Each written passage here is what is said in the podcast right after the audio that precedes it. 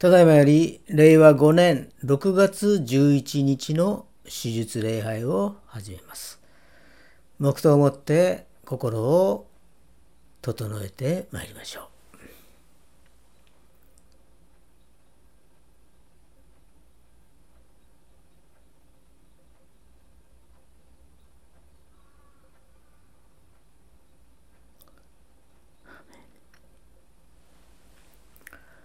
本日の招きの言葉は、破壊書1章7節から8節まででございます。お読みいたします。あなた方の歩みをよく考えよ。山に登り、木を運んできて宮を建てよ。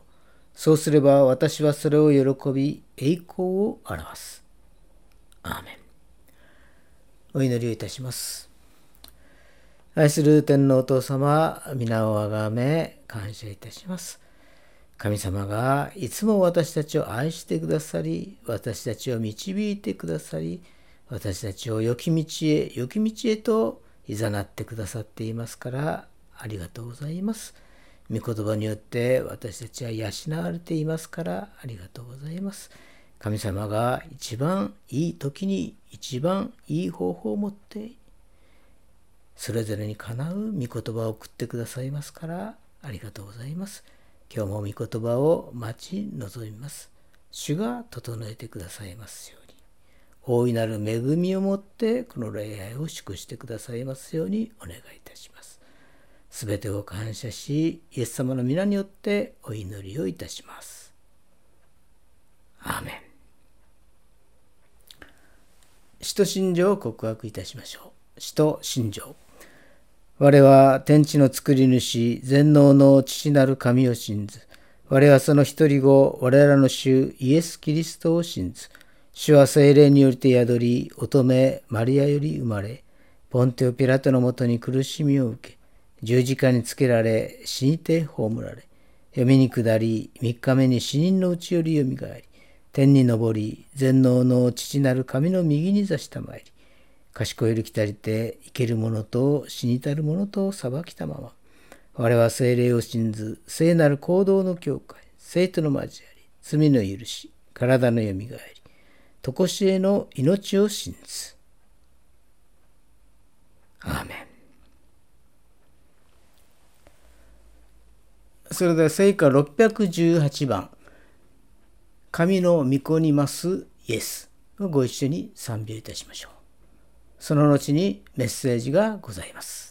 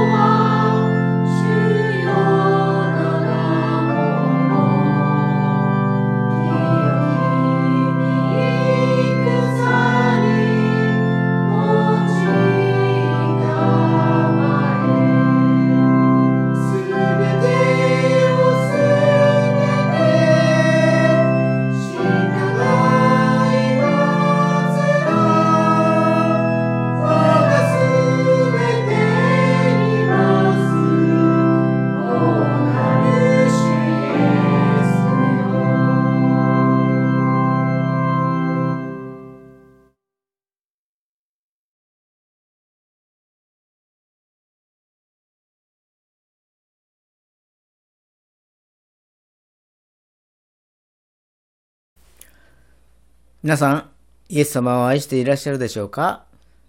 イエス様は昨日も今日もいつまでも変わることはありません。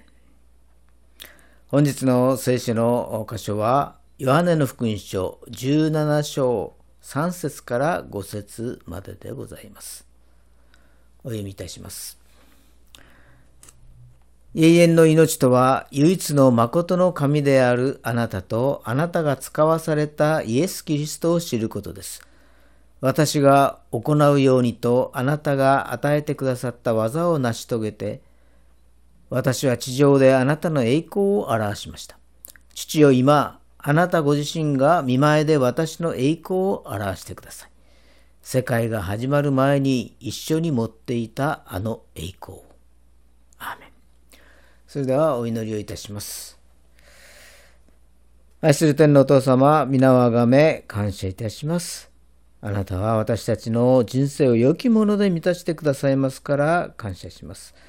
あなたの御言葉は私の足の灯火、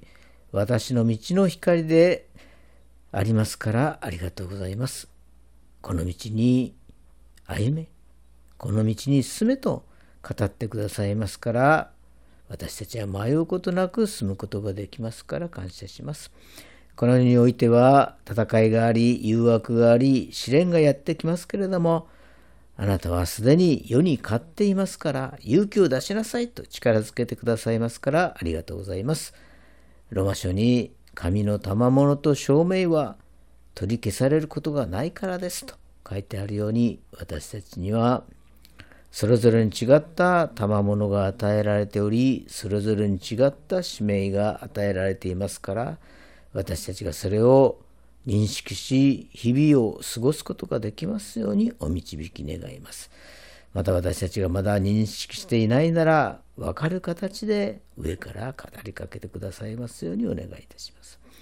今、気持ちが落ち込んでいる人には希望の御言葉を与え、病んで苦しんでいる人には癒しの御言葉を備えてくださり、眉の中にある人には決断の御言葉を刻んでくださいますようにお願いいたします。今日の礼拝を感謝し、すべてを感謝し、主イエス・キリストのお名前によってお祈りをいたします。アーメン。え今日は一生の使命と題してご一緒に恵みを分かち合いましょう。まあ、人間は生まれてから死ぬまでいろいろと成長していきます。心も成長しますし、体も成長していきます。まあ、つい最近私に送られてくる動画があります。孫の動画なんですけれども、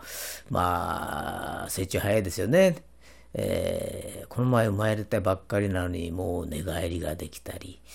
まあ、あるいは体が大きくなったりしますけれども、まあ、あの、だんだんとですね、体も成長して大きくなっていきますけれども、えー、大きさがですね、死ぬまで変わらない、えー、ところがあるそうですね。まあ、黒目はみんな同じ大きさだそうです。す、え、べ、ての人の黒目は生まれてから死ぬまで、えー、11ミリから12ミリだそうであります。そしてもう一つ生涯同じ大きさのもの。それは、えー、耳の中の自小骨という小さな骨ですね、えー、これも赤ちゃんから老人までみんな同じ大きさだということであります。不思議ですね、えー、物事をよく見てよく聞きなさいということなのでしょうか。えー、ロマ書11章29節に、神の賜物と証明は取り消されることがないからですという御言葉がありますけれども、神様がその大いなる愛によって、えー、私たちを選び、救い、永遠の命を与えて、そして天国へと導いてくださいました。これも一生変わらないものであります。そして神様が私たち一人一人に与えてくださった賜物も証明も変わらないのであります。今日の箇所はヨハネの福音書17章からでありますけれども、まあ、最後の晩餐が終わりました。イエス様は教えるべきことを教えられたのでしょう。ご自分の時が来たことを知り、ゲッセマネの園へ向かう前に、えしばらく父に祈る時を持っていたのであります。そこで祈られたのは3つのこと。自分自身について、弟子について、そして、えー、教会についてでありました。えー、一節を見ますと、イエス様はご自分の栄光を表してくださいと祈っています。まあ、それは一見、自分を第一とする祈りに見えながらも、実際には永遠の命の祝福がイエス様に従う者たちに与えられることを確証するための祈りでありました。4節見ますと、イエス様は神が、神様がご自分に計画しておられることを全て忠実に行ったのであります。そこで天に戻り、世界が始まる前に一緒に持っていたあの栄光が表されるようにと祈っているのであります。キリスト教は、まあ、神は一つであると言いますけれども、まあ、父なる神と子なる神、まあ、ここではっきりと区別されています。まあ、2つが1つ、精霊を合わせて、えー、3つが1つということであります。三位一体。まあ、よくわからないという方もですね、いらっしゃると思いますけれども、えー、ただ神が人間の中で説明できたらですね、神様はこういうものだ、こういうものだ、こういうものだと具体的にですね、はっきり説明したら、もはやそれはもう神ではない。人間が説明できるようなもの、神というのはですね、えー、人間が説明できるようなお方ではないということで、えー、あります。えー、まあ、父なる神と子なる神がここではっきり区別されています。え2つが1つ、そして精霊を合わせて3つということですね。これ三位一体ということになりますけれども、まあ、平坦な言い方をするとですね、まあ、えー、人間でもですね、まあ、お父さんの立場があったり、夫の立場があったり、あるいは息子であったりという、そういう言い方もされますけれども、これが本当に合ってるかどうかはちょっとわからない話ですよね。えー、神様のことは人間がですねいくら語ってもよくわからない神様ですから神は天にあり人は地にあるということであります。えー、まあそういう話もですね不完全な解釈かもしれませんけどまあそういう言い方で三位一体を解説解釈する方もおられるということであります。まともあれ大切なその神と子なる神、イエス様を知ること。知的に理解するというよりも親しい人格的な関係を得るということであります。だから節だからこそ3節にそれは永遠の命そのものだと言われるのでありますし、それが神の願いであり、信仰する目的でもあるのであります。続いてイエス様は弟子たちのために祈られました。6節私はあなたの皆を表しました。この表しましたというのはですね、覆いを取り除くという意味があります。イエス様は弟子たちと共に3年の時を過ごし、それによって神の皆、つまり神のご性質を増すところなく示されたのであります。イエス様を見た者は父を見たものであるという、その通りであります。そして今イエス様は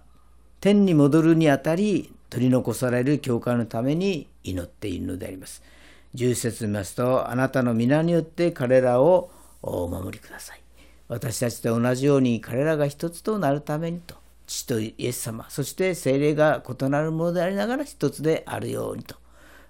教会もですね、多様な人、いろいろな人がやっていきます。えー、その多様なものがですね、一致するようにと祈られているのであります。まあ、鳥の巣がですね、木の枝やプラスチック片だったり、あるいはハンガーだったりですね、いろんな雑多なもので、素材でですね、できていながら、愛の巣として機能するように、教会も神の愛によって信仰者一人一人が育まれる場として一つにされることが、ここで期待されているのであります。そうであればこそ、17節に性別してくださいとも祈られるのであります。つまりそこはこの世にはない特別な場所、天に通じる場所として特別であることが期待されるのであります。最後に一節にイエス様は弟子たちの言葉によってイエス様を信じる人々、つまり当時の教会の人々のみならず、今日の私たちのためにも祈られています。まあ、驚くことであります。イエス様が私たちのことも心にかけて祈られたということなのであります。そこでイエス様は21節に三位一体の神と同じように一つになることを祈っているのであります。三位一体の神秘が理解できるのは、キリスト者が教会において一つになる経験をするときなのであります。そして弱くその経験を目撃するときに神が誠におられることを知るのであります。伝道の力は教会が声高に宣伝したりパフォーマンスしたりすることにあるのではなくてただ神の永遠の命に生きるところにあると言えるのではないでしょう。このようなことがこの17章の内容なのであります。さて今日のタイトルは一生の使命ということですけれどもまあ、一生ということは一回の人生ということであります。その中で使命を果たさなければならないということであります。人間はみんな果たさなければならない使命を持ってこの世に生まれます。これをよくやった人は、人を神様はですね、よくやった、良い忠実なしもべだというのであります。しかしそうでない審判もあります。悪い怠け者だと言われることもあります。私たちが使命を果たし、称賛される一生をとなるように祝福いたします。第一に、一生の使命は神様が命じられたことに、ことを果たすことであります。破壊書の一生七節を見ますと、あなた方の歩みをよく考えよ。山に登り、木を運んできて宮を建てよ。そうすれば私はそれを喜び、栄光を表すと書かれてあります。まあ、預言者ハガイは紀元前、えー、500年代の人でしたけれども、神様から使命を与えられ、それを成し遂げた人でありました。紀元前539年にですね、えー、キロス王から帰還命令が出ました。だから、えー、報酬の民はですね、えー、まあ、エルサレムに戻って、そしてそこで、えー、神殿を再建するということを起こすので、えー、ありますけれども、まあ、いろいろ事情がありまして、えー、その工事再建に差し掛かったその工事がですね、えー、中止をされたということになっていったのであります。その時にこの預言者ハガイという人が出てきてその工事に携わった人々を励まし続け工事の自らですね、工事の手伝いもしたりして、働いたのが破壊でありました。彼の実際の預言活動は4ヶ月でしたけれども、その人生の全てをその4ヶ月に捧げたのであります。今日の本文には、あなたが私に行わせるためにお与えになった技を私は成し遂げて地上であなたの栄光を表しましたと、イエス様はご自分の使命をこのように言われました。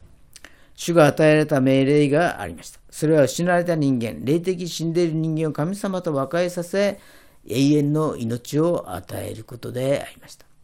それをイエス様が成し遂げられたのであります。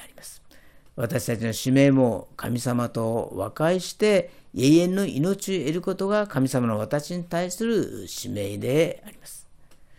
ヨハネ3章16節に有名な聖句がありますよね。神は実にその一人子をお与えになったほどによう愛された。それは御子を信じる者が一人として滅びることなく永遠の命を持つためであるとあります。この世の中で自分がやりたいことをやり自分の目標を達成したからといってその人が悔いのない人生を送ったかというとそうではありません。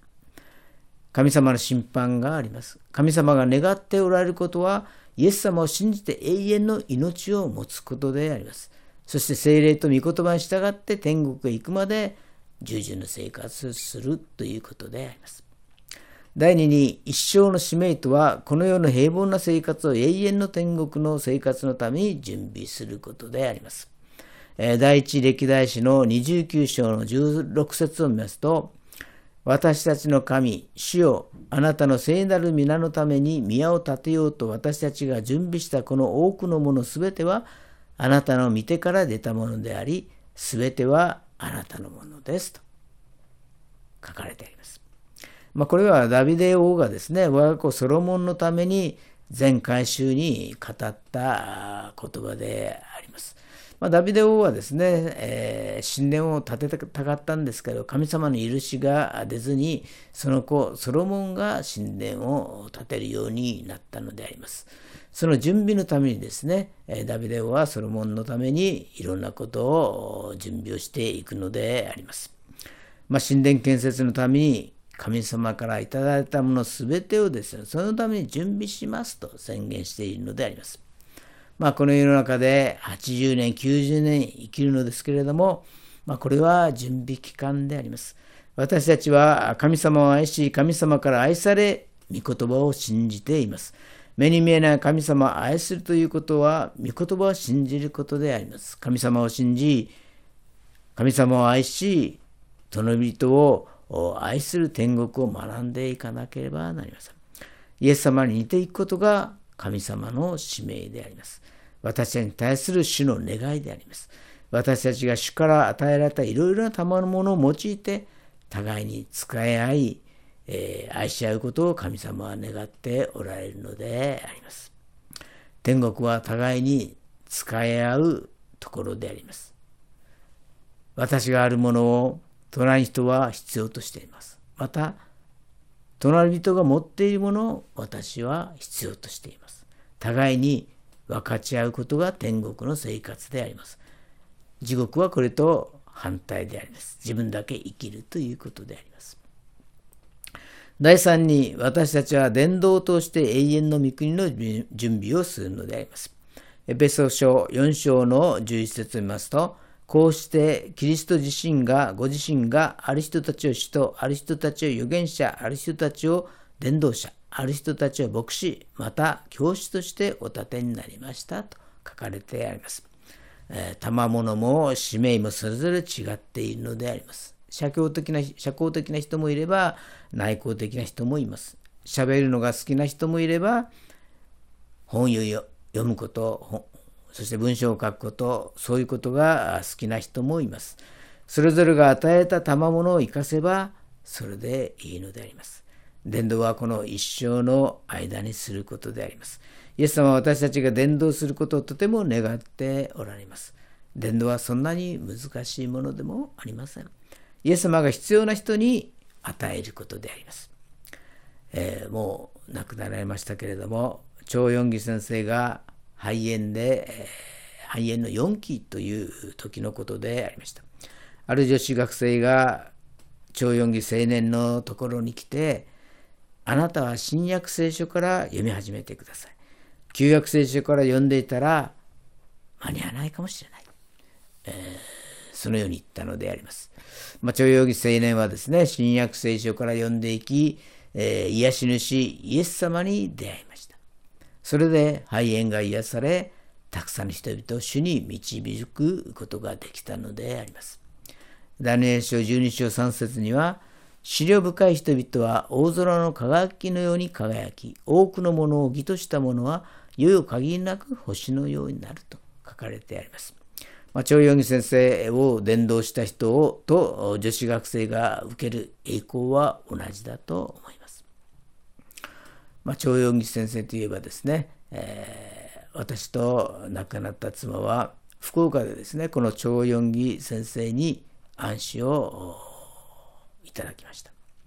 もう三十数年ほど前の話ですけれどもまあ私たちの伝道方法はいろいろあります。歌が得意ならゴスペルソングで、話すが得意ならば証、え、書くことが好きなら文章伝道ということですね。自分が得意とするもので、自分の賜物で伝道すればいいのであります。まあ幸いにも現代はいろいろな便利なツールがあります。それを利用して伝道すればいいのであります。私たちはこの地上で永遠の御のために伝道しなければなりません。神様は良き神様なので、その限りない愛を持って私たちを選び、救ってくださり、永遠の命を与えてくださり、神様の前に出ることを許してくださいました。そして私たち一人一人に賜物を与え、使命を与えてくださいました。私たちの一生の使命は神様が命じられたことを果たすことであります。それから一生の使命とはこの世の平凡な生活を、永遠の天国の生活のために準備することであります。そして私たちは伝道を通して永遠の御国の準備をするのであります。イザヤ書46章3節に体内にいた時から担がれ、生まれる前から運ばれたものよ。あなた方が年をとっても私は同じようにする。あなた方が白髪になっても私は背負う。私はそうしてきたのだ。私は運ぶ。背負って救い出すと。このような御言葉が書かれてあります。神様は私たちの一生を守ってくださる神様なのであります。ではお祈りをいたします。愛する天皇お父様、皆をあがめ感謝いたします。何のいさおしもない私たちではありますけれども、あなたの愛によって、恵みによって運ばれ救われ永遠の命をいただきました。ただただ感謝します。あなたは私たちに必要な御言葉を与えてくださり、歩むべき道を示してくださり、神様の光で照らしてくださっていますから、ありがとうございます。私たちが白髪になっても背負ってくださり、運んでくださり、救い出してくださいますから感謝します。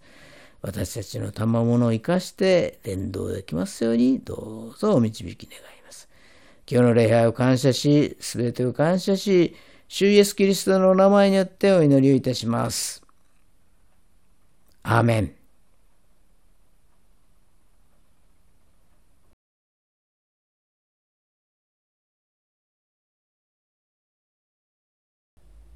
ご起立くださいまして、なんと素晴らしいをご一緒に賛美をいたしましょう。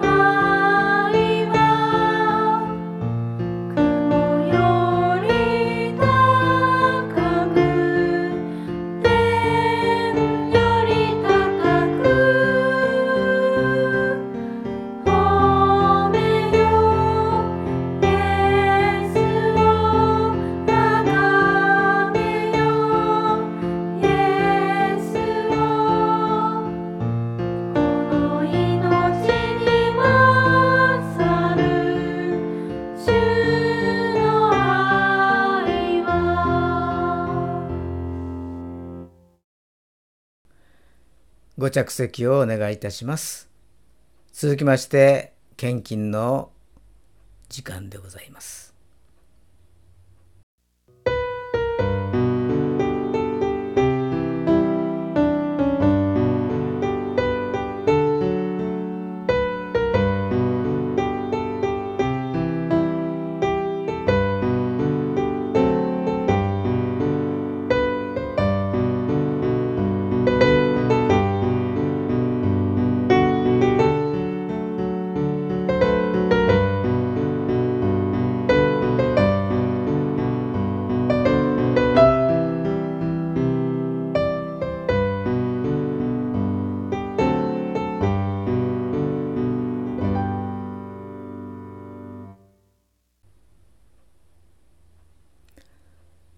それではお祈りをいたします。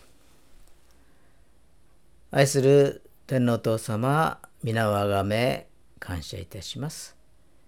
今日も神様の御言葉を私たち一人一人に降り注いでくださってありがとうございます。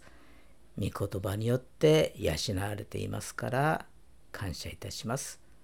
今捧げました献金はどうぞ主の御用のために用いてくださいますようにお願いいたします。この祈りを主イエス・キリストの皆によってお祈りをいたします。アーメン。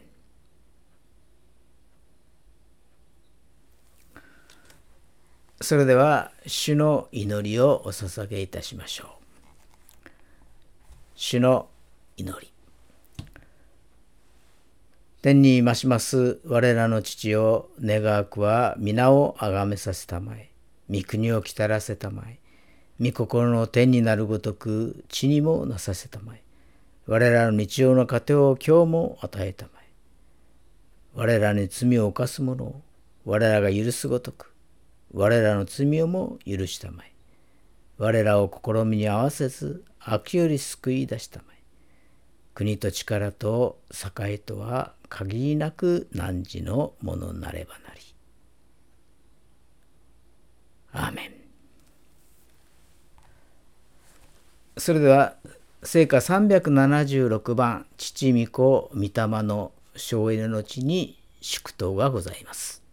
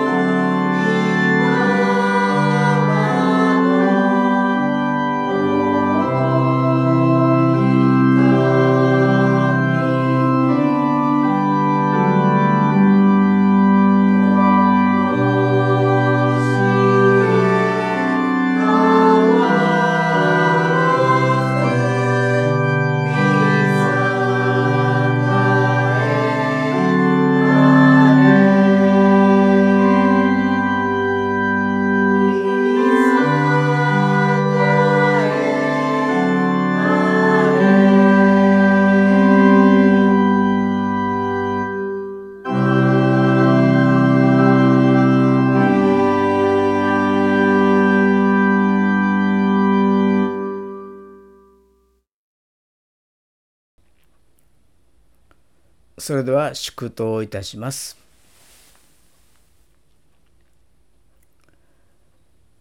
仰ぎ恋